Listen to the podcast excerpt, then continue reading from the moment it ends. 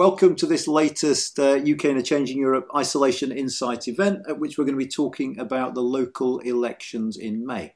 May's local elections, what's at stake. And I'm delighted to have a fantastic panel comprised of Professor Jane Green, who is at Nuffield College, Oxford, co director of the British Election Study uh, and director of the Nuffield Politics Research Centre. Professor Michael Thrasher, who is an election analyst on Sky News and an associate member of the self-same Nuffield College. Kate Proctor, who's political editor at Dods Group, and finally, last but not least, who needs no introduction to any of you, Paula Surridge, who is Deputy Director of the UK in Changing Europe and at the University of Bristol. As always, do send your questions in on Slido, and as always, because I'm very lazy and don't want to have to read them all and make choices, if you vote for the ones you want posing to the panelists, I'll do it on that rather populist basis. I notice already we've got a couple of questions, a couple of which aren't directly on the themes of today's things, and we might get to them, we might not, but I want to try and stick quite closely to the issue of the elections. And so, on that theme, Jamie, if I can kick off with you, how important are these elections and what's your hunch about them from where you sit now?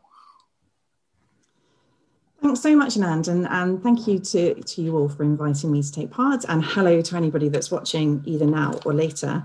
Um, okay, so I think all of us are going to say something along the lines of this, and then other people will no doubt say things more wise. I think, you know, we have to start off by thinking first that we're looking back to these fascinating benchmarks. So the benchmarks when the local elections were last fought took place in a very different period of British politics. And they also took place in two different kinds of parts of British politics. One was before the EU referendum, one was after the EU referendum, and yet still before the 2017 general election. So we have these, you know, really, really interesting benchmarks both of those um, election comparisons um, differ in other important ways. So one of them favoured the Labour Party. The Labour Party is defending the majority of the seats that were fought in 2016 before the EU referendum, and the others currently favour the Conservative Party, who are now defending the majority of the seats that were fought before the May 2017 general election. So why is it so why is this so interesting and so important now? So, the reason, or one of the many reasons, is that so much has happened in that time. And so we have this really fascinating time where we've seen this very clear realignment of voters around the two major parties. And so in 2017 and in 2019, but to different degrees across those two general elections, you saw many more Leave voters coalesce behind the Conservative Party. And of course, that's meant that the Conservative Party has made gains into Labour's heartlands. That was much more true in 2019 than it was in 2017, but nevertheless, important changes took part in 2017. And then, of course, what you also saw in 2019 is the fragmentation of the vote away from Labour, really, in terms of the split in the Remain vote. And so you've seen this important change that's taken place at the national level in general elections since these local elections last took place. And that's, of course, very much more true for those elections that were last fought before the EU referendum, but is also substantially true for those elections last fought after the EU referendum, but before the May 2017 general election and you know you have to sort of cast your mind back because so much has taken place. So those elections were fought in 2017 under Theresa May when it looked like Theresa May was going to increase her majority at the upcoming general election that took place in June. Um, and that didn't then happen. So we've got this really interesting comparison. And I think what we'll be looking to see is to what degree the Conservative Party is managing to really solidify that realignment. Um, so that's really interesting. I mean, the other interesting and important thing about the local elections is, of course, there haven't been any. Um, so we haven't had any kind of other electoral test since December 2019. And so that's a year and a half, you know, that's a long time. Um, so that's a really fascinating, you know, it's a really fascinating kind of first test of whether that realignment, that encroachment of the Conservatives into the notorious red wall is going to persist. And yes, of course, there's been important changes since December 2019 too. So Nigel Farage has exited the main stage of British politics. Brexit has been officially done, or at least um, in the process of being done, but has been resolved. Um, Labour has a new leader. And of course, the Conservatives have presided over this enormous event in terms of the coronavirus crisis. We saw the Conservative Party lose support to don't knows, majority of which were amongst their newer voters in December 2019 um, on the mishandling of the crisis. And yet here we are with the Conservative government presiding over one of the most successful vaccine rollouts worldwide. And these elections taking place right off the back of a, of a very, or in the middle of a successful vaccine rollout and the opening up of the country. So, you know, really interesting questions there about, you know, that realignment, about what's changed, about whether the Conservative Party can maintain that hold that they um, successfully managed to achieve in 2019, but also lots of questions, lots of questions about how the local elections differ from national elections and whether or not the Liberal Democrats, for example, could both retain their support in these elections and also somewhat increase it, which would which would be damaging potentially to Labour in certain seats that they might want to make foothold in. Um, we saw in 2019 this kind of pincer movement on Labour, as I was saying. So we saw Labour's votes being lost to the Liberal Democrats in more Remain areas, Labour's Leave voters being lost to the Conservatives in more Leave areas. And so that kind of pincer movement could be seen again um, and is also happening in Scotland. And Labour's position could be somewhat eroded in Wales. So, you know, it's it's a it's a really fascinating moment. Um, but I'll stop there because I'd love to hear what other people want to say too. Thanks, Jane. And actually, while I'm at it, let me remind people who are watching that Jane is the co-author of a working paper, really interesting working paper the relationship between uh, wealth and leave voting that we're putting on our site, I think, next Monday. And it's a really, really interesting piece of work and well worth looking at. Uh, turning to you, Michael, and actually, I should also say that if you want a really good guide to these local elections, the piece that Michael wrote with Colin Rallings in our Brexit and Beyond report is just an invaluable guide to look out for. But I don't know if you want to su- summarize that, Michael, but what should we be looking out for? when these when these local elections happen? Well, I mean, it, this is really unprecedented to have two sets of elections with different baselines um, running alongside one another, and it really, you know, I'm finding it complicated and difficult um, to assess what may happen, and you might very well have. you will have the situation whereby all of the parties um, shout out victory and um, and seeing through the spin is going to be uh, incredibly difficult.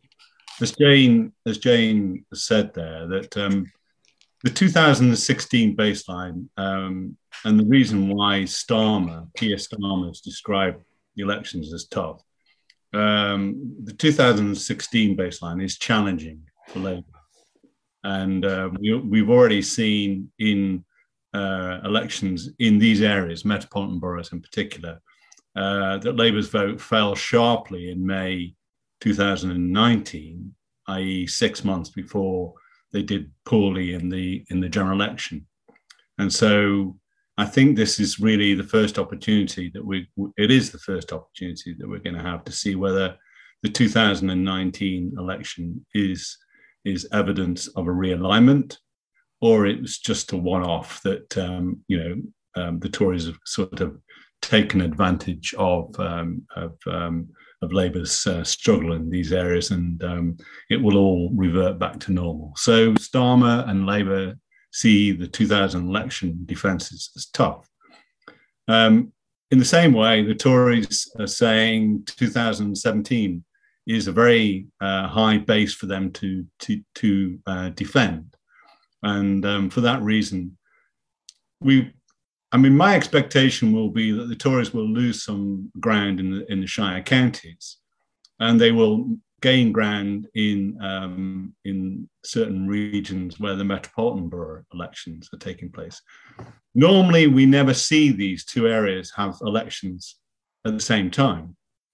So the metropolitan borough elections are timed such that they never overlap, never coincide, rather, with the county elections. So this is the um, you know a, a, rare opportunity to see these two things uh, in conjunction uh, with one another, and so it's going to be um, very difficult. The other thing, um, and of course, the, you know, running uh, running an election during COVID and and all the rest of it is going to be difficult. It's difficult for the administrators. Um, it will be interesting to see how many people actually turn out to vote, how many more people register um, to, for a postal vote. And the other thing that we've we've got to bear in mind with these elections is that um, a number of um, many voters will have more than one ballot paper to complete. And uh, we noticed over years that um, the number of so called split ticket voters, i.e., people on the same uh, trip to the polling station, uh, would vote for one party in one election and vote for a completely different party on another election. 2021 is a golden opportunity for that kind of behavior to become manifest. So, other so for example, in Cambridge, uh, they've got county council elections. They've got district council elections where they'll have up to three votes uh, in the in the Cambridge wards. Uh, they'll have um, a, a, vote for the um, um, the mayor, the the uh, metro wide mayor, uh, and also a police and crime commission election. Now, I guess the folk of Cambridge are pretty smart and intelligent, um, and they'll understand uh, all of the ballot papers that come through their door or, or awaiting them in the ballot in the polling station. But the, this really is an opportunity for people to vote local and national at one and the same time. And um, we've already seen we're almost at 18,000 candidates standing in the local elections. We've seen a big growth in the number of independents standing, and we've seen a big growth in the number of, of candidates standing for residents associations.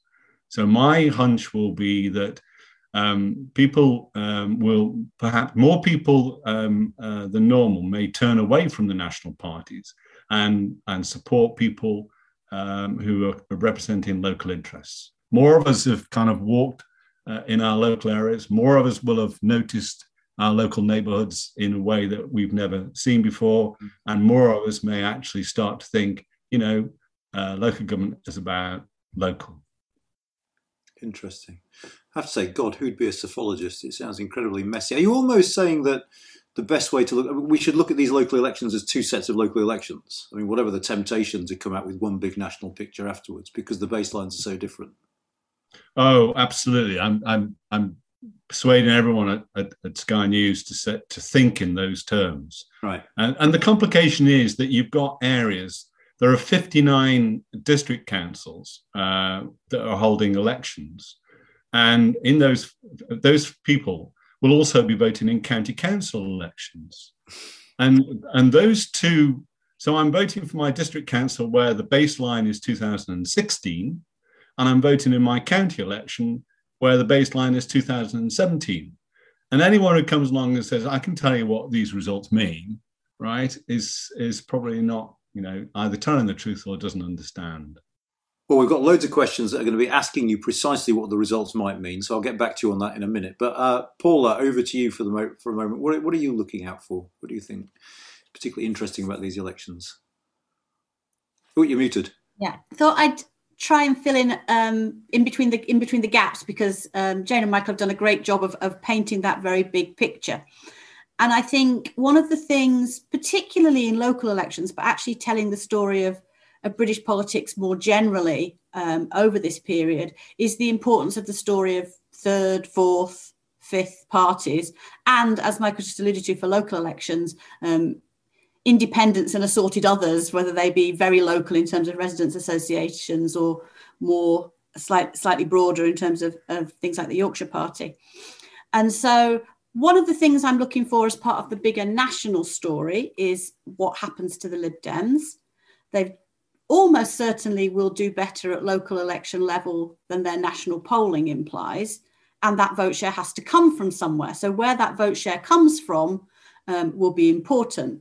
Um, and I think it will be a test of what the Lib Dem support might look like over the next three or four years to see what kind of areas they're able to rebuild in at local level. So, the 2019 election and even the 2018 local elections, uh, the Lib Dems started to make real headway in very pro Remain areas, but they'd got previous history in some very pro Leave areas um, at local level.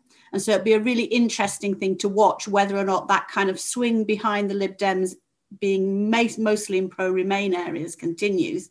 I suspect it might, or whether or not they're able to rebuild in some of the areas in the southwest, for example, um, in the um, east of the country as well, where they had some strength before, but it wasn't based on a graduate pro Remain base that they've seemed to have moved to.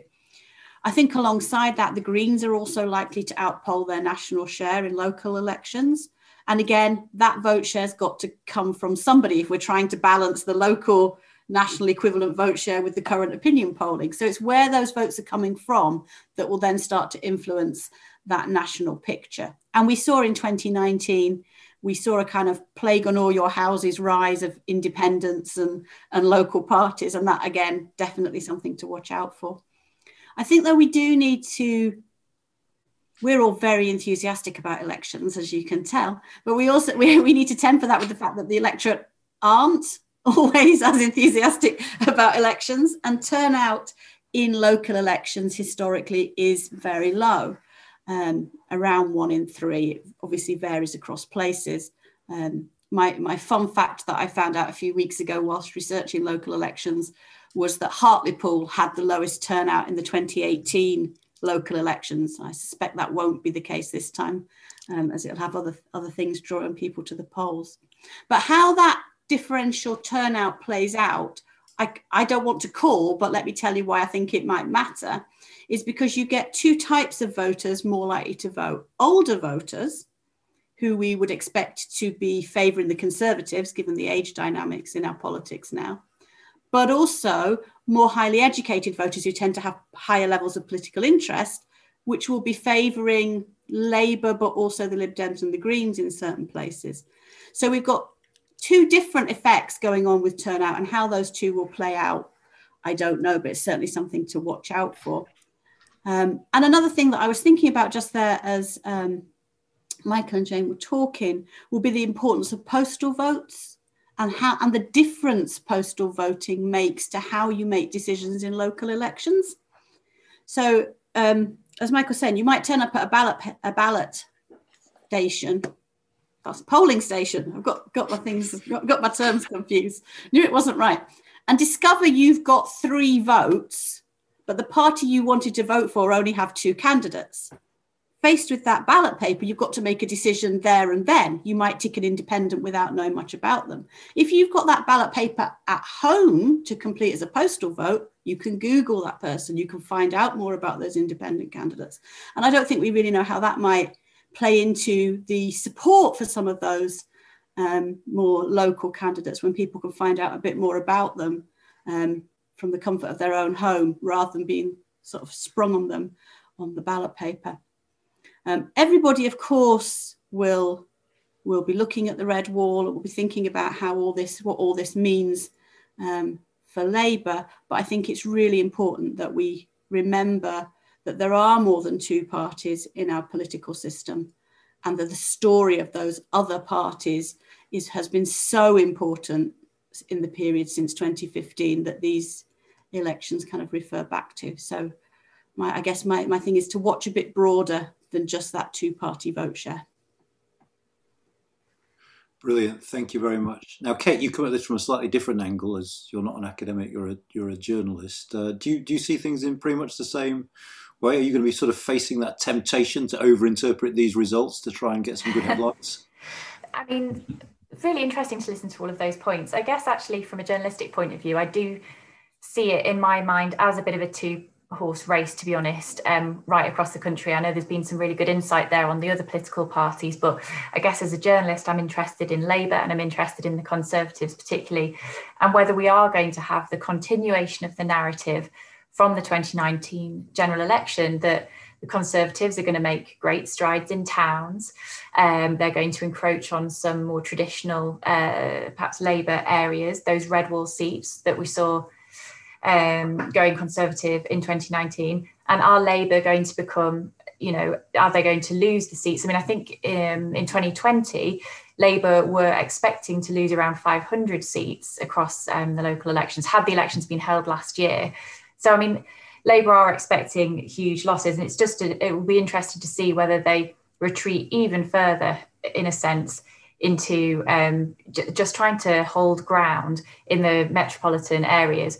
So I guess for me, this is an election really where I'll be focusing really quite heavily on district elections and also the metropolitan boroughs to see basically what happens to Labour and whether the Tories are going to continue their march because the Conservatives, if you talk to any of them, and particularly if you talk to the Northern Research Group, which is um, led by um, Conservative MP Jake Berry, they'll talk to you all about towns and how much everything they need to prosper in the future as a party is all going to be focused on the towns. And it obviously won't have gone past anyone's attention that, you know, they've come up with the towns fund, they've come up with the levelling up fund. I'd be really interested to know and it's a shame I'm not going to be able to go out on doorsteps, but I'd be really interested to know whether that has actually cut through to voters at all.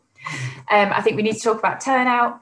Obviously, people know that you know local election turnout, even at a good spot, is about 30%. Um, and I think what's going to be really interesting this year is going to vote in person.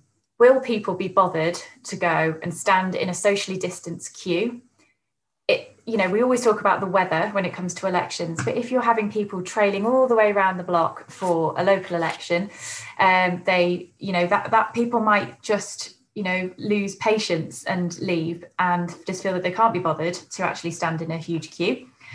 Um, the other thing as well is that the coronavirus response has been heavily centralised, and I do wonder really over the last year whether people have actually got out of the the sense of understanding really what their local authority does for them, how their local authority differs, the decision making benefits them compared to perhaps their neighbours in another area. Um, just because everything has been so top down. So the coronavirus response, the vaccine rollout, it feels as though, well, furlough schemes, um, whether it's been council tax relief, like a lot of this has come from centralised government. And I just wonder if there might be in the last year a slight eroding of the understanding of what your local authority does for you. And I'd be just really interested to see whether that has an impact um, on the election. Um, and finally, I, I, would just say um, the Hartlepool by election, which has been shoved into all of this, is another really interesting and will be another interesting point in all of this and another huge test for Keir Starmer to see whether he can keep hold of that. If he doesn't, it'll be really, really embarrassing for the party. And I'm sure there'll be, we'll hear all the claim, you know, all the calls for Keir Starmer to go if he can't even hold Hartlepool. But we'll see what happens uh, on the day. So those are some of my thoughts on the uh, on local elections. That's fascinating. Thank you. And a slight, and a slight, a slight counterpoint to what Michael was saying in a way. You're saying you wonder whether people remember what local government's for because of all the sort of national action. On the other hand, Michael's saying, you know, we spend a lot more time in our local parks and wandering around our local neighbourhoods, and maybe that sort of makes us more acutely aware of our links to our neighbours. It'll be very interesting to see I mean, you, you, these are the things that are very hard to find out, aren't they? Whether voters had local or national things in mind when they were actually casting their votes. But it is interesting. Jane, you wanted to come in on the uh, minor parties. Thanks, Anand. Yeah, it's it's a really kind of for me, it's an open question um, whether or not this election is going to see a continuation of the pattern of voters tending to coalesce between the two major parties. So there's, and I think it's just worth thinking about that because, and why it's happened and why it might be important. So if we think about, I mean, going back to those benchmarks, the biggest thing that changed in 27, one of the one of the big things that changed in 2017 was this very, very substantial increase of people getting behind the two largest parties. And you know, if we think about why has that taken place, um, you know, you, you, you see this kind of very, very, very sharp increase in support for the minor parties in 2015. That was when UKIP did really well. Um, but you also saw that kind of steadily increasing over time. And I think what's really fascinating is you know understanding why that two party share was so much higher in 2017 and then persisted um, to a certain degree in or you know substantially in 2019 um, and if you think about you know the dimensionality of british politics the left right nature of british politics the second dimension of british politics the minor parties successfully competing on that second dimension for, for a large proportion of that period, but then Brexit forcing voters to assess the mainstream parties on both of those dimensions, on the left right dimension and also on the Brexit dimension. Now we call it the Brexit dimension, but the second dimension, it's all sort of been coalesced into this kind of super second dimension. I guess, you know, because we have seen that large increase in two party share since, since the last time these local council elections were fought, because voters are assessing the two major parties on this kind of two dimensional space, it could be the case that we still see some increase um, in the two party share and voters still tending to, to look at the two largest parties. Now, I don't think that will be as much as in general elections because minor parties tend to outperform in local elections. Um, but you might nevertheless see an increase relative to those benchmarks. You may, we may or we may not. And I think, you know, like Paula says, watching what the Liberal Democrats do is going to be key to understanding where they might be able to kind of get more of an electoral foothold in future. We really overlooked, I think, um, I say we, I mean, I, the commentary on the 2019 general election was so focused on the red wall that we overlooked the gains that the Liberal Democrats were making um, amongst certain kinds of groups and mm. certain types of constituencies then. So, so I think the votes for minor parties in these local elections will be, of course, higher than we're likely to see in general elections, or we have seen in general elections. It was certainly true in the last local elections in May 2019. The Greens did really well. And then, of course, we had those June European Parliament elections where the Brexit Party topped the poll and the Liberal Democrats came second. And so, you know, it's certainly true that there's this huge propensity to vote for minor parties when people are fed up with the with the largest parties. But I would just temper that with that very substantial increase we've seen nationally in the support for the two major parties. And it and whilst minor party support tends to be higher in local elections, it does nevertheless tend to broadly track how the parties are doing nationally in the polls, if not at the same levels. So I'm kind of, that's one of the things I'm going to be looking out for. Brilliant. Thank you. Uh, we're half an hour in. There's not been a single question about the European Super League. We need a new audience. Uh, could you spare a thought for Mary Hawkin, who's obviously feeling a little bit left out because she says she's she's only getting to vote for the Bedfordshire Police and Crime Commissioner and nothing else? And one question I suppose that comes from that is, what are the parts of the country where there isn't much going on?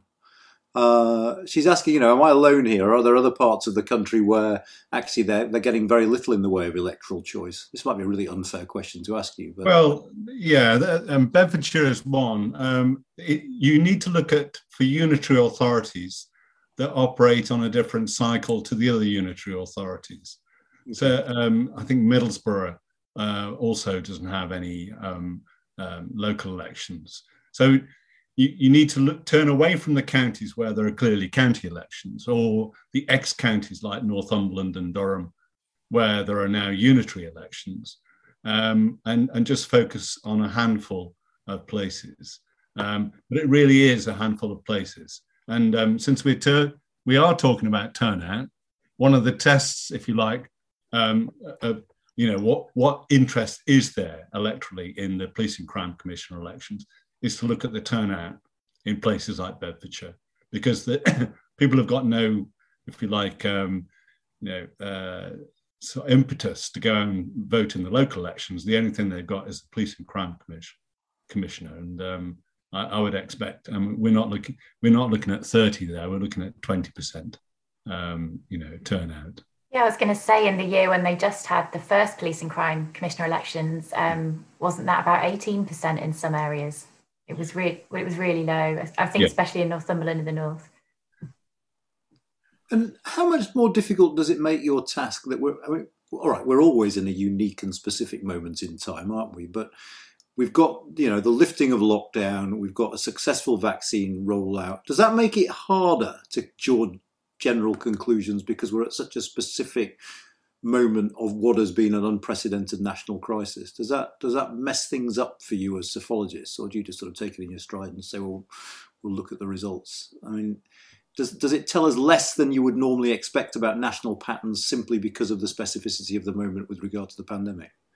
Or does that question make no sense at all, which I'm willing to accept as well? I, I can give you an answer, but it's not quite the answer. It's a slightly different answer in that I suspect psephologists, commentators, everybody will treat these elections as if these are being conducted in normal times and judging everybody's results against baselines from 2016 or 2017 and the narrative that comes out afterwards.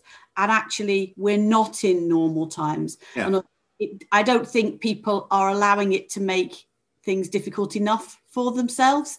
I think we're still trying to behave as if politics is just carrying on and the world is exactly as it was before under in, in normal circumstances, what we would have had um, since the general election is hundreds of council by-elections, and we could have used those and cross-checked those against what's been happening in the in national opinion polls.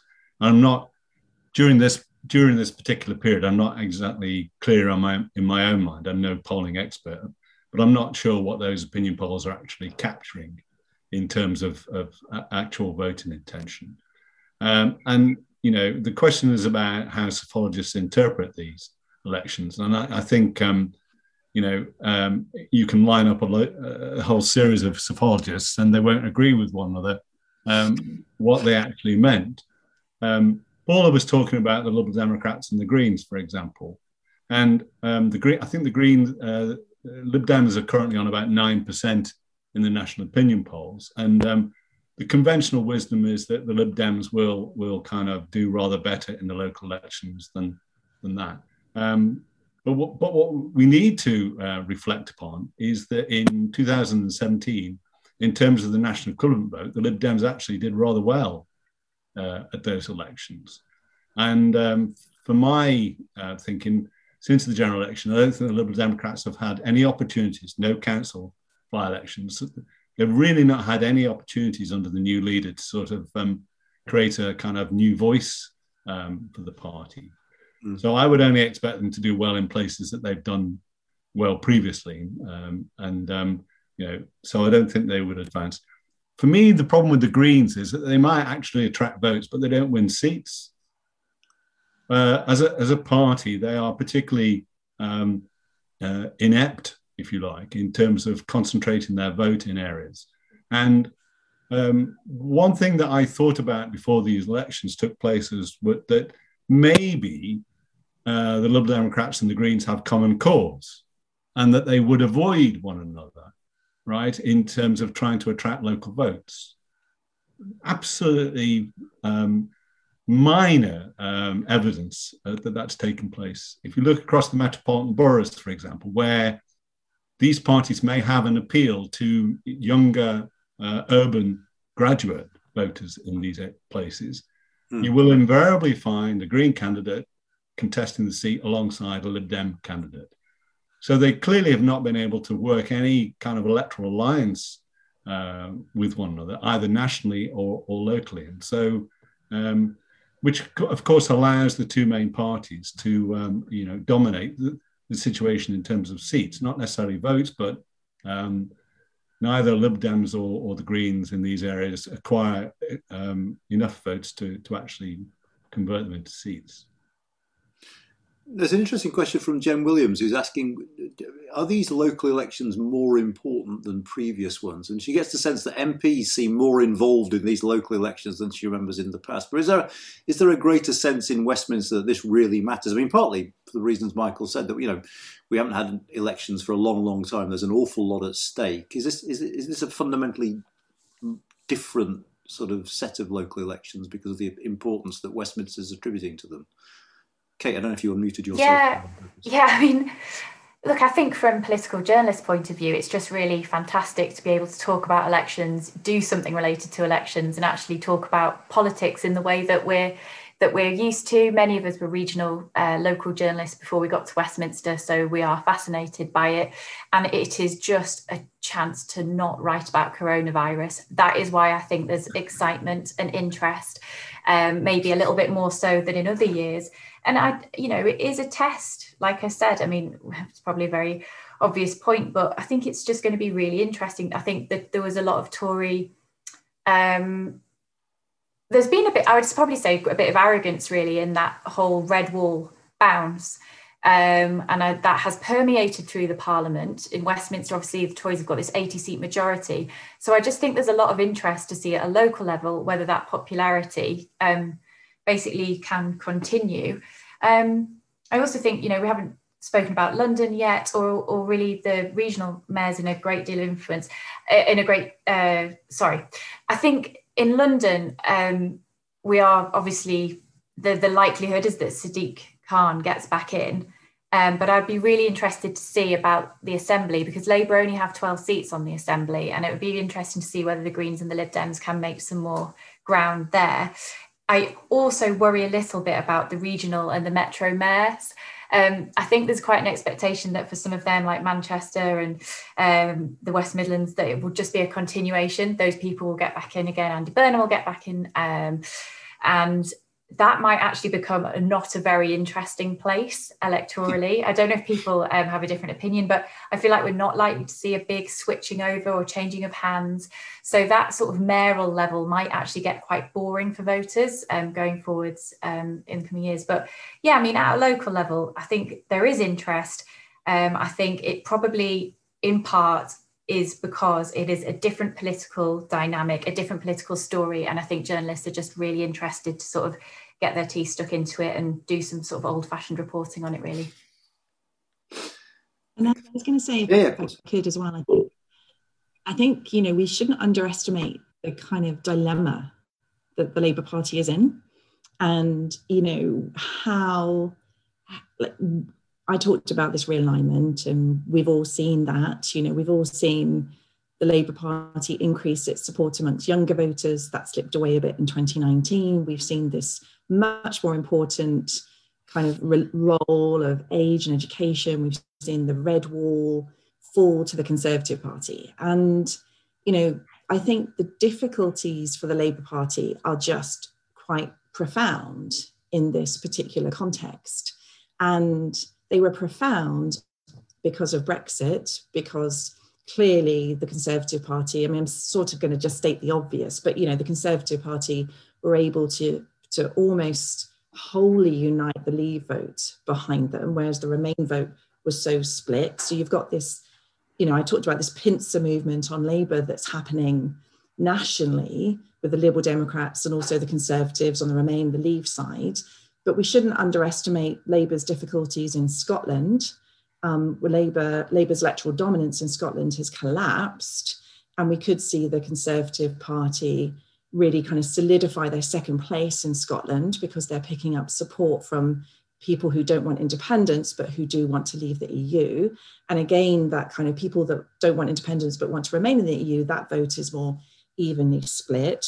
We could see Wales um, in Wales, Labour's support drop off further, and one of the most close contests in Wales. And we could see this important, we'll see this important red wall test in the council by um, in the council elections, but also in the Hartlepool by-election.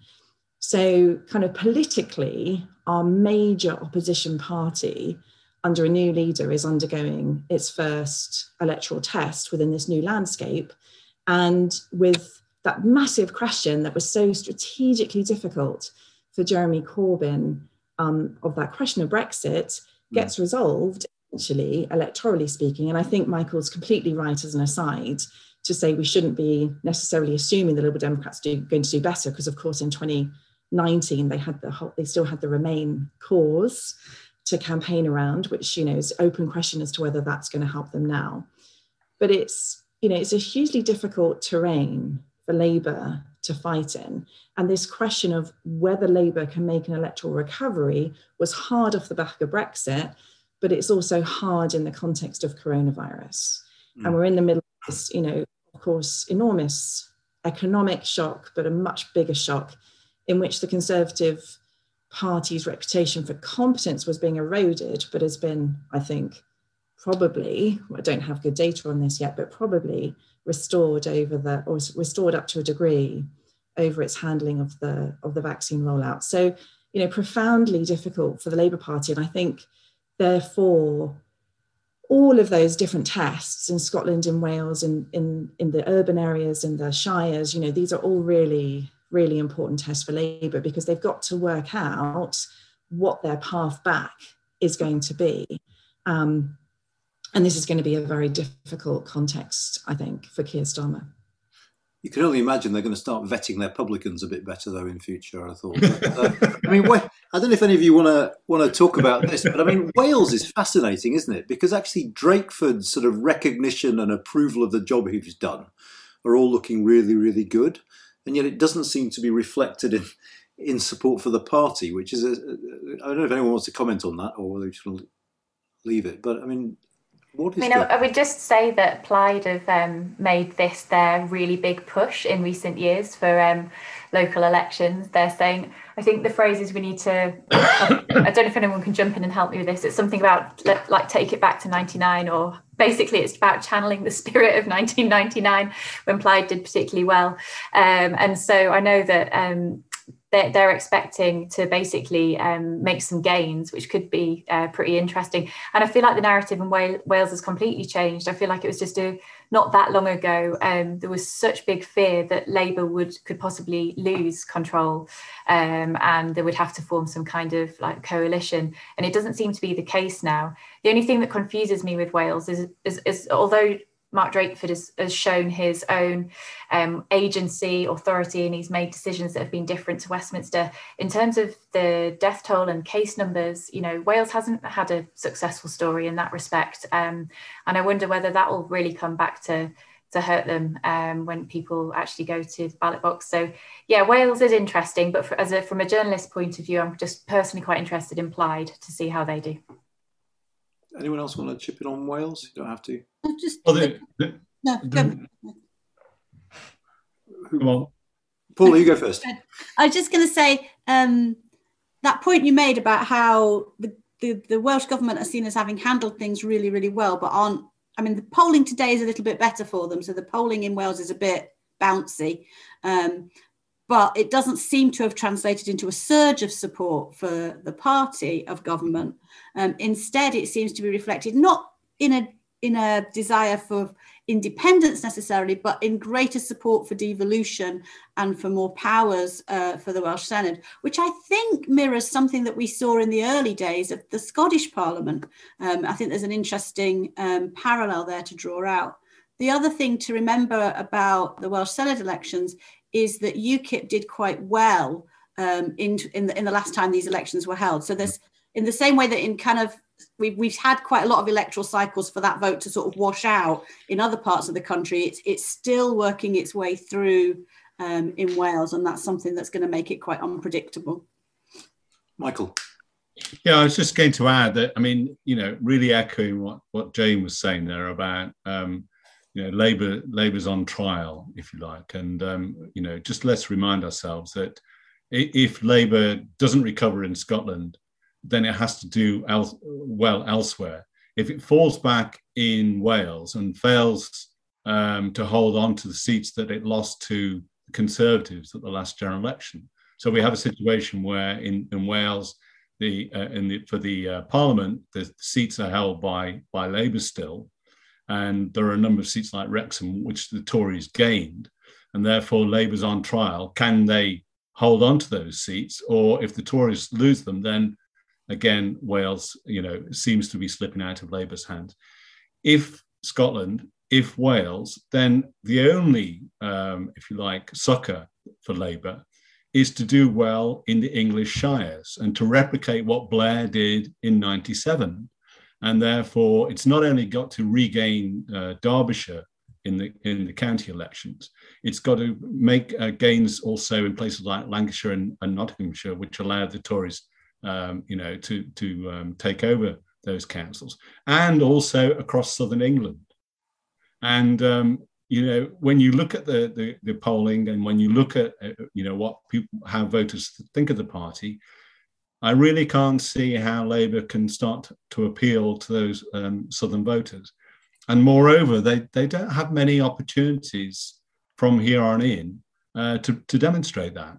So if we if we assume a general election in 2024, you know, assuming that um, you know it goes on uh, that long and they haven't abolished the fixed term uh, Parliament Act, then really it's 2023 is, is the great proving ground uh, for Labour in these areas. Um, I don't think they've, I don't think they're, they're in a position to do very well in the in the county elections in 2021, and that means they only get 2023 really uh, to demonstrate um, some strength in these areas.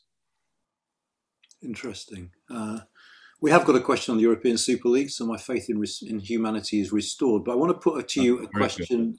from uh, Simon Mayers, which I love this question. You, you, you might not, but it is which of the particular contests will tell us most about the current state of British politics? I tell you one question a lot. I, I, tell you the one that won't is Hartlepool people say people say to me about local elections and you know what's going to happen in Hartlepool's local elections um, and I say the, the my only piece of advice for forecasting local elections in, in Hartlepool is don't um, it, it is so idiosyncratic but I mean trying to I think for me um, if I was to name one council that we should focus on I th- I'd go with Derbyshire I guess right? Labour, Derbyshire kind of flip flops between the two major parties. And, um, you know, so it's not only the distribution of vote in Derbyshire that will be interesting, and we won't know that for some time, of course, um, but also who, who, wins control. And the Tories took it straight off Labour uh, in, uh, in 2017.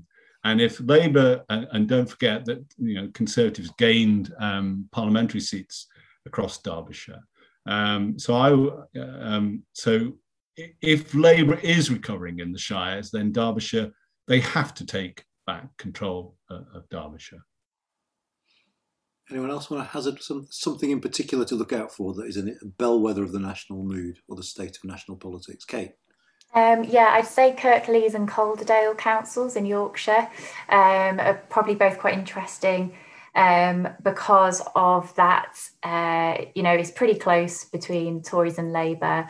Um, you know, if I think if I can remember this correctly, um, one um, is on a knife edge, and the other one, the to- uh, between uh, Labour losing it completely, and the other one would be a real kind of tussle. But for me, they are the kind of red wall um, areas where the Tories are hoping to make, you know, gains. They're hoping to win both of those councils, and you know, they're, they're also areas where there are quite a lot of, um, I guess, very left-wing Labour councillors who were huge Jeremy Corbyn fans who have found it a little bit difficult under Keir Starmer. So it, I just see the, those two councils really as a bit of a microcosm for what might be going on.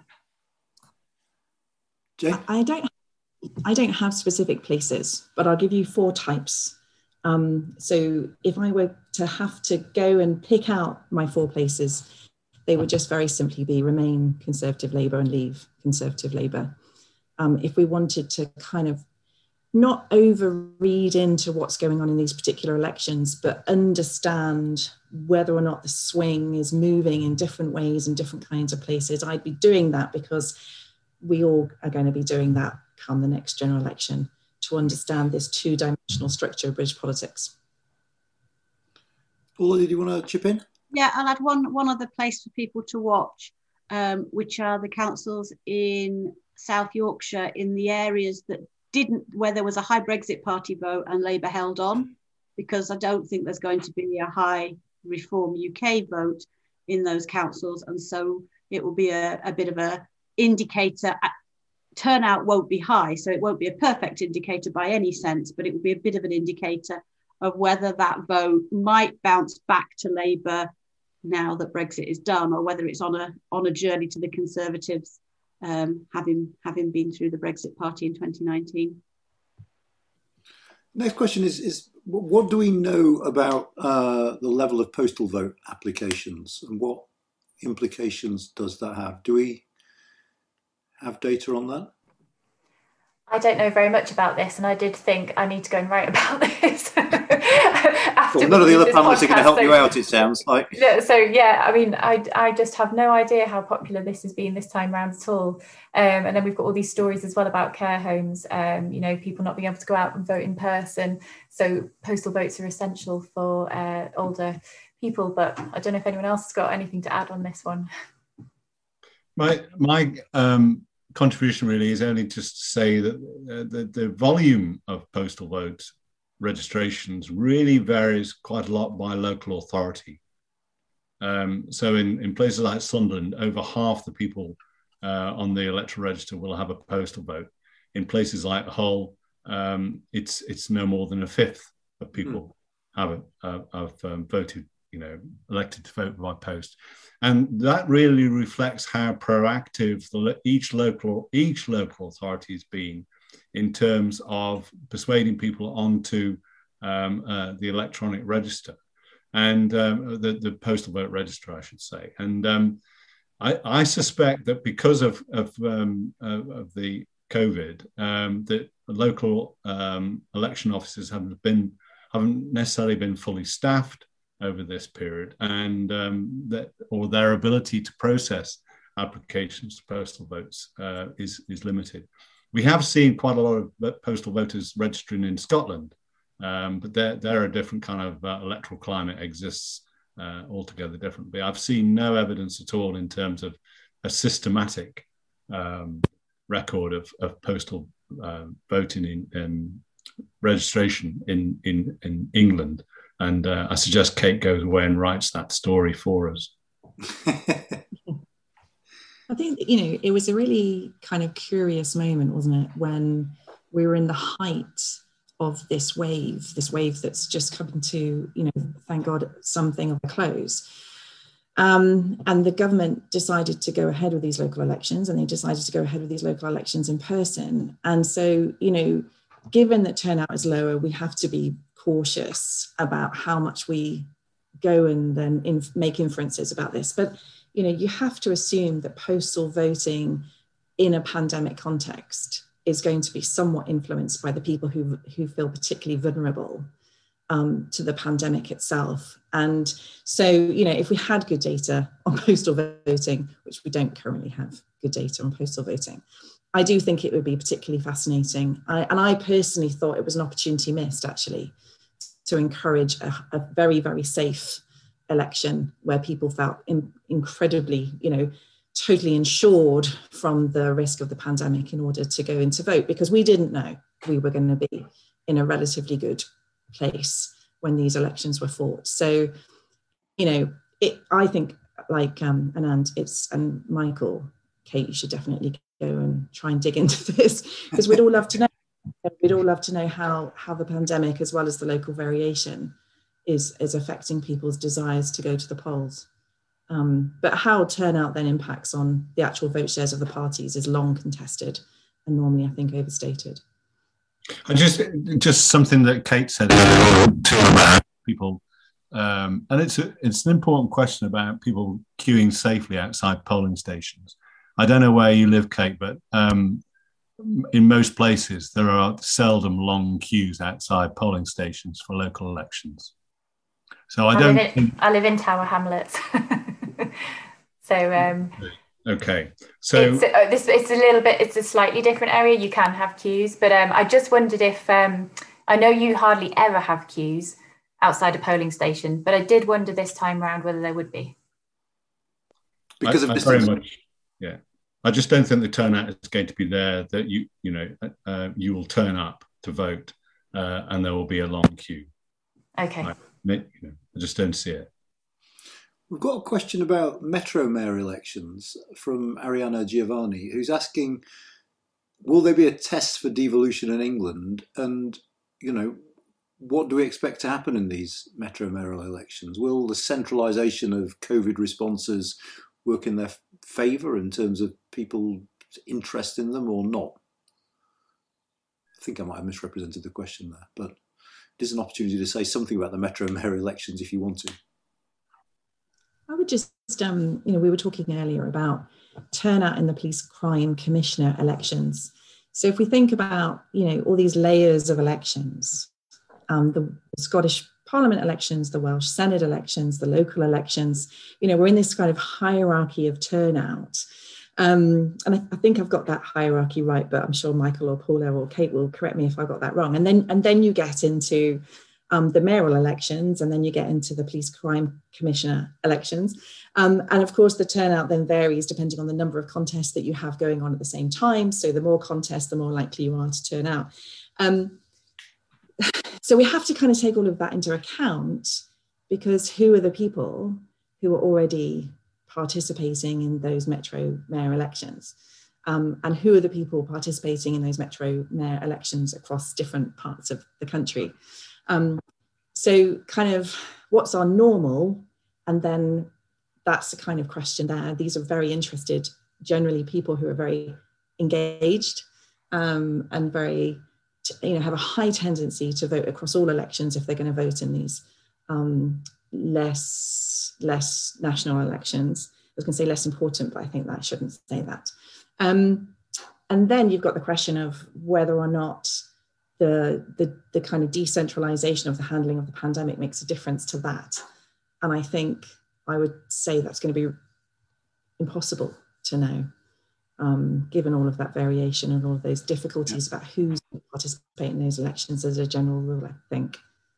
Um, so I think it's, it's one of those things where you could see with all of these, there's always so many questions about elections, which one can't help but think are kind of ripples in a general, much more general, much more influential tide. Um, in terms of the strength of English devolution, um, I would probably say that the battle that you saw between Andy Burnham and central government when it came to regional yeah. lockdowns, um, it feels like a million years ago that this happened, but I'd imagine that probably sticks very strongly in people's minds, um, particularly in the Greater Manchester area, business owners, etc. I mean, because if effectively it showed that Andy Burnham, when it really, really came down to it, didn't have much power at all. Um, and he had to go along with what central government uh, required of him and asked him to do, and had to deal with the financial settlement, settlement at that point that was given to him. So um, it's difficult because I haven't really been out of London, so I can't really absorb all of this. But I'd be really interested to know whether um, the pandemic actually showed that English devolution perhaps wasn't quite the force that people thought it might be. Interesting. There's a couple of questions which I'm not going to put to you along the lines of whether or not, if the Tories don't do well in the mayoral elections, that could signal the end of that sort of devolution experiment under this government. But uh, well, there's, there's, a question specifically on Scotland uh, that I'll put to you just in case someone's got the data. Uh, it's quite specific, and it's simply are there any areas of Scotland that have swung towards independence more so than the wider swing? I mean, which parts of Scotland, if any, have become have moved more in a pro-independence direction of late? I don't know if anyone has the data to hand on that. I'm sorry, I, don't. I but one thing I did think was interesting was when the, the average support for independence dipped and you know, when people saw a the SNP having its internal struggles, and at the very same time, the Conservative um, government handling the vaccine rollout well. Um, and so, you know, if you think about how people, a different kind of benchmarking, but how people benchmark how well their government is doing versus the national government, I think that was a really fascinating moment where people perhaps looked at the national government in Westminster and saw it less as a threat, maybe possibly more as a good thing. But I, am afraid that was quite that was quite a small change, and I certainly not big enough for for me to have noticed any within Scotland key distinctions. So apologies, I don't know the answer. Um, I spoke to someone before this call um, on Scotland, um, and I can't answer the question that you've just presented. But um, in terms of places to look out for, they suggested that Dumbarton um, is, you know, an SNP Labour kind of that's a real tussle there. And obviously, you know, Labour desperately wants to increase its um, its uh, number of MSP seats in, in Scotland. So that could be somewhere they might possibly do well. And the other seat to look out for is Ayr, which is an SNP Tory battle. Um, and you know, Tories will be absolutely desperate to try and claim that one. Um, but the way they describe the Scottish election and what's really important is obviously the SNP are going to win um, the most seats, but it's about that tussle for second uh, place. And um, it probably seems likely um, that Labour will still come in third on that. Um, but obviously, this is all about them rebuilding um, and trying to make some gains with a, a new leader in Scotland and uh, a new national leader as well. so it was Dumbarton and Ayr if you Brilliant. wanted to follow those ones. Thank you very much indeed. Uh, we've got a question about where the Greens might win support for. I mean, the specific question from Ginny Smith is uh, Are they winning support because of changes to planning laws? But if we expect the Greens to do relatively well, where, where are their votes coming from? So I always think about voters rather than places, which makes some of these questions really hard to answer. But if I talk about them as voters, and then you can work out where they, that kind of voter might live for yourself. So for the, I think the Greens, looking at the national polling, are starting to win over what I used to think of as a kind of none of the above vote that went to the Lib Dems, but also in a younger part of the electorate. So there's a part of the electorate who probably, if they'd been young voters in 2010, would have been Lib Dem supporters. But now the Lib Dems are a bit tainted for them, whether it be through fees or, or through the coalition. And so they've moved instead to the Greens. And so where you've got significant numbers of that kind of voter, I think there's a chance for the Greens to do quite well in vote share. But as, as Michael's saying, that might not necessarily be that there might not be enough of those type of voters in specific places to actually win councillors and, and, seats. So that's the that's the bind for them. But I think the other thing to watch with the Greens, given what I said before about South Yorkshire, is that role that they can play as an outlet for people who just don't want to vote for the other parties. And we find in the um, individual level data that there's no groups of voters that really dislike the Greens. So if they want to turn up and vote, but they don't want to vote for the parties that are on offer, the Greens are a good outlet for them. And I, and I think that's a potential um, gain for them as well. Can I, uh, I'll just add, a, you know, a point about, you know, the, particularly the, the council elections. I mean, Bristol uh, has um, all out elections and um, the Greens are already reasonably strong there. And um, given uh, the problems to do with uh, policing of Bristol um, in in recent uh, weeks, uh, it might be a place to um, to look out for. Stroud is another area, but they they haven't got. Um, they do have elections, um, so Stroud there. The, the um, Solihull is one of the metropolitan boroughs where the Greens, um, uh, you know, have some presence, and I think if you were trying to identify places where the Greens might do well, the place to start is is to start with places where they do well. I know that sounds stupid, but let me explain. Um, years ago, we um, I wrote a paper with a, a geographer, Danny Dorling, um, because we I'd noticed something interesting happen in, in uh, Kingston upon Thames in terms of the Liberal Democrat vote and seats. And um, essentially, if you looked at the uh, sequence over time, you could see the Lib Dems win a seat, and then the next election cycle, they'd win another seat that was adjacent to the seat that they already held. Uh, and then uh, gradually, the, if you like, this uh, this process um, uh, expanded. And so we we called the, the piece, um, and this probably seems the wrong time to um, remind everyone of this, the epidemiology of the Liberal Democrat vote. And and um, and it really did explain how the Liberal Democrats uh, we we demonstrated that the Liberal Democrat success was related um, to what happened in neighbouring wards, and um, I think the same thing uh, may happen uh, to the Greens. I do think that the Greens, um, relatively uh, to the to the Dems of that period, are are nowhere near as organised uh, uh, an electoral force as the Lib Dems were uh, back in the um, uh, back in the 80s uh, and early 90s. Um, but you know, look so look in places where the Greens have one or two councillors, and then look at the adjacent wards where the Greens have some representation. They may well be the places that the Greens do well this time. I've been reliably informed by someone that Nottingham City is uh, police and crime commissioner only as well, whereas Liverpool apparently there are four sets of elections. And actually, someone reflecting what you said, Michael, worrying about the danger of people sort of just getting a bit confused by all the various choices they're confronted with when they go into the ballot. Now we've, we've spoken quite a lot about Labour and the problems they face, and a couple of people have asked whether they whether you think or whether there's any evidence that the latest sort of arguments about sleaze are impacting on the government and will have an impact in these elections to come. I don't know if any of you can speak to that. Uh, I'm happy to. Um, I was thinking about this myself over the last kind of couple of weeks. And um, it was only a couple of weeks ago when the vaccine approval um, was the highest approval rating of any post-war approval of anything.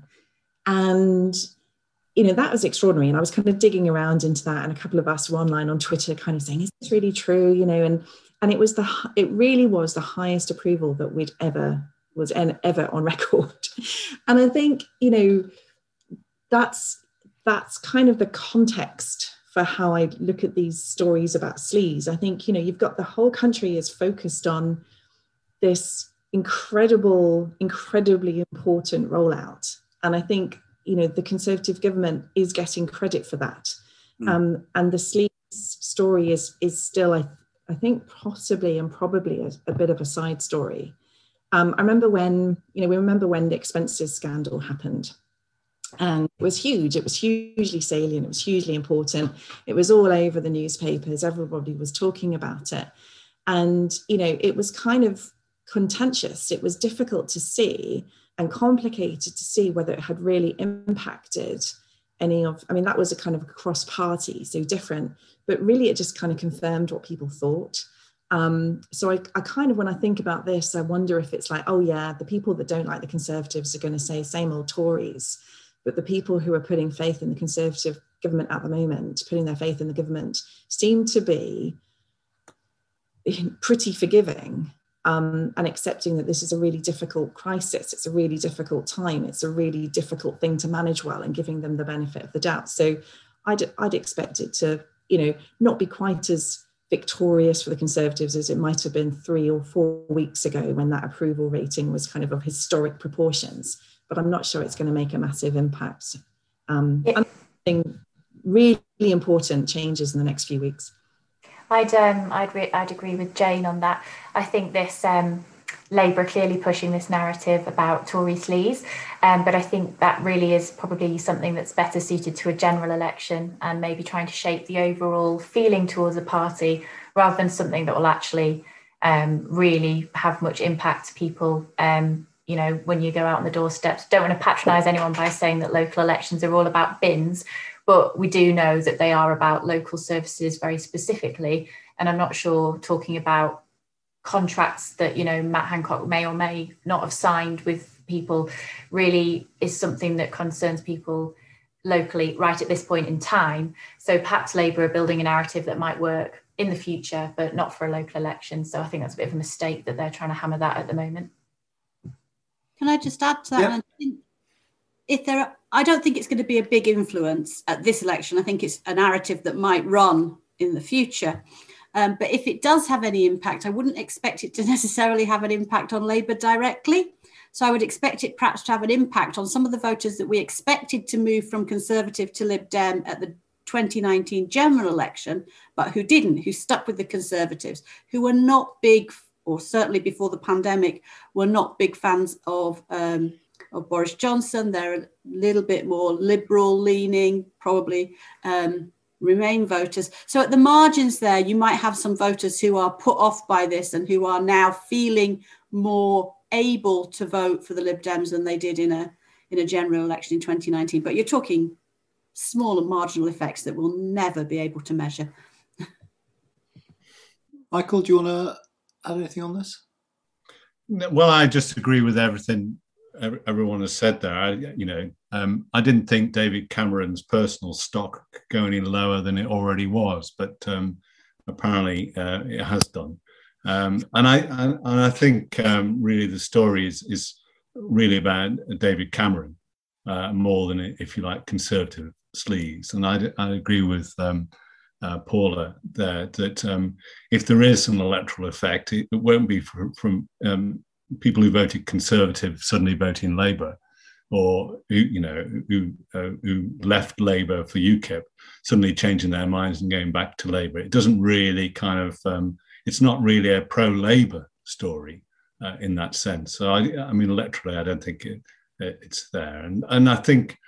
Um, it, th- these elections take place against the, the context of the vaccine rollout, which we, you know, people are agreed has been uh, successful. And we've seen that with Johnson's uh, personal ratings, that they've kind of climbed um, steadily uh, during this period. So um, I think COVID and the, the way in which the government has um, rolled out the vaccine programs, if, if a national event does, if you like, transcend patterns uh, of, of voting in the local elections, it's that rather than sleaze.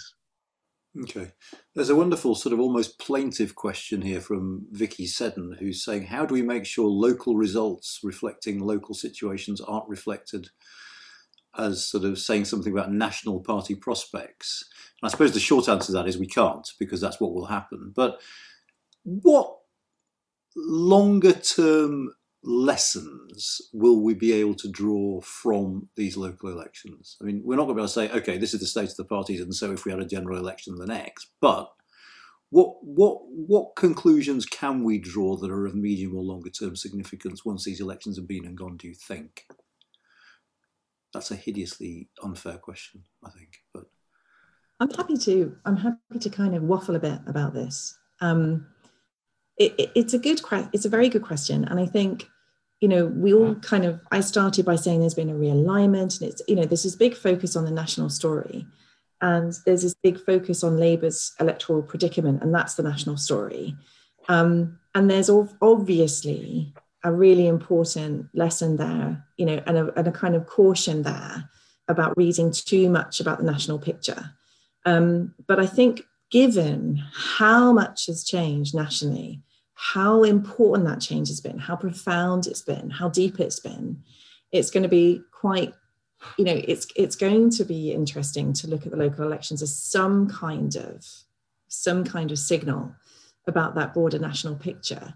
Um, whilst accepting, of course, there's lots of local variation, lots of local factors, and and everything else. I think what's going to be really hard is it's always difficult, frankly, to read the reason for an electoral electoral outcome from the patterns that you see in terms of places. It's always difficult to do that. And I think perhaps my kind of waffly answer is like, yes, we shouldn't do this too much, but we're probably going to do it anyway. And we probably should really in this instance because it's going to tell us something and we want to know so much. But there's always a temptation to read across from results to causality. Yeah. And in general elections, we have the luxury really. We have, you know, we have British election study data, we have other data that allows us over time to dig in to the individual level data and to draw out causal inferences to try to tease out questions of causality and what motivations people had. Um, and that doesn't get as much focus in local elections. There are fewer people who are going to, we, we, are going into the field. The British Election Study will be in the field straight after these local elections. We've just put the survey to bed. It is going to be possible to dig into that individual level data and to try to kind of tease out kind of what are the patterns, what are the individual level factors that seem to be at work here. Um, but fewer people are going to focus on that. Um, so I just kind of caution anyone from saying anything causal about, you know, what elections really tell us until we've had time to look and dig into the individual data. But of course, that won't stop anyone from doing it. Um, I would just say very, very quickly that for me, it feels as though we are perhaps leaving the Brexit era behind slightly um, in terms of it dominating the national conversation constantly. Um, I haven't written very much about well, I don't think I've written a story at all about anything really to do with Brexit and the EU and its impact locally, which is which is completely different to local elections that I've, I've covered over the last um, five or six years. Um, so perhaps this election is maybe just the very beginning of setting out new national conversations. And um, perhaps it will throw up um, new areas of discussion um, perhaps that might be on the economic recovery, and we might not see much of it this time around because we're still in the middle of the pandemic. But maybe local elections going forwards might focus on discussions around what the correct economic response is. Um, but from my point of view, it's slightly um, nice to feel like we're moving into a different era of political discussion, um, and we're not seeing Brexit dominating local elections. Michael and Paul, do you want to? We're almost out of time, actually, so this will be the last well, I would just I would just like to say that it, for the local elections, um, you can basically make two interpretations. One is that they're all about local issues, and, and the second one is that they're all about national issues, right?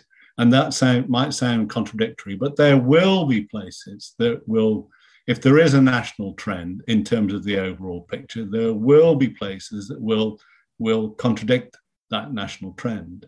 And there will be places where independents and uh, resident associations uh, win seats. And there will be places where the Greens make some advance.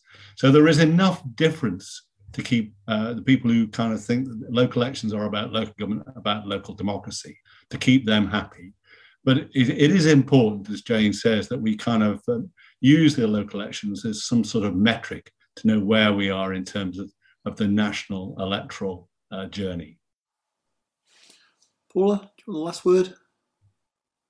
I was just going to say, as as with every other person studying elections, I'll be really excited to dig into that BES wave. But the frustration will be when you come to analyze it, and this is an important point for how we move forward from the local elections, is that if I try to do any analysis on that local election variable, the turnout will have been so low and I'll have a very selected sample. And I think that's what we should remember that whatever these local elections tell us, the people who vote in local elections are not a representative sample of the people who vote in general elections.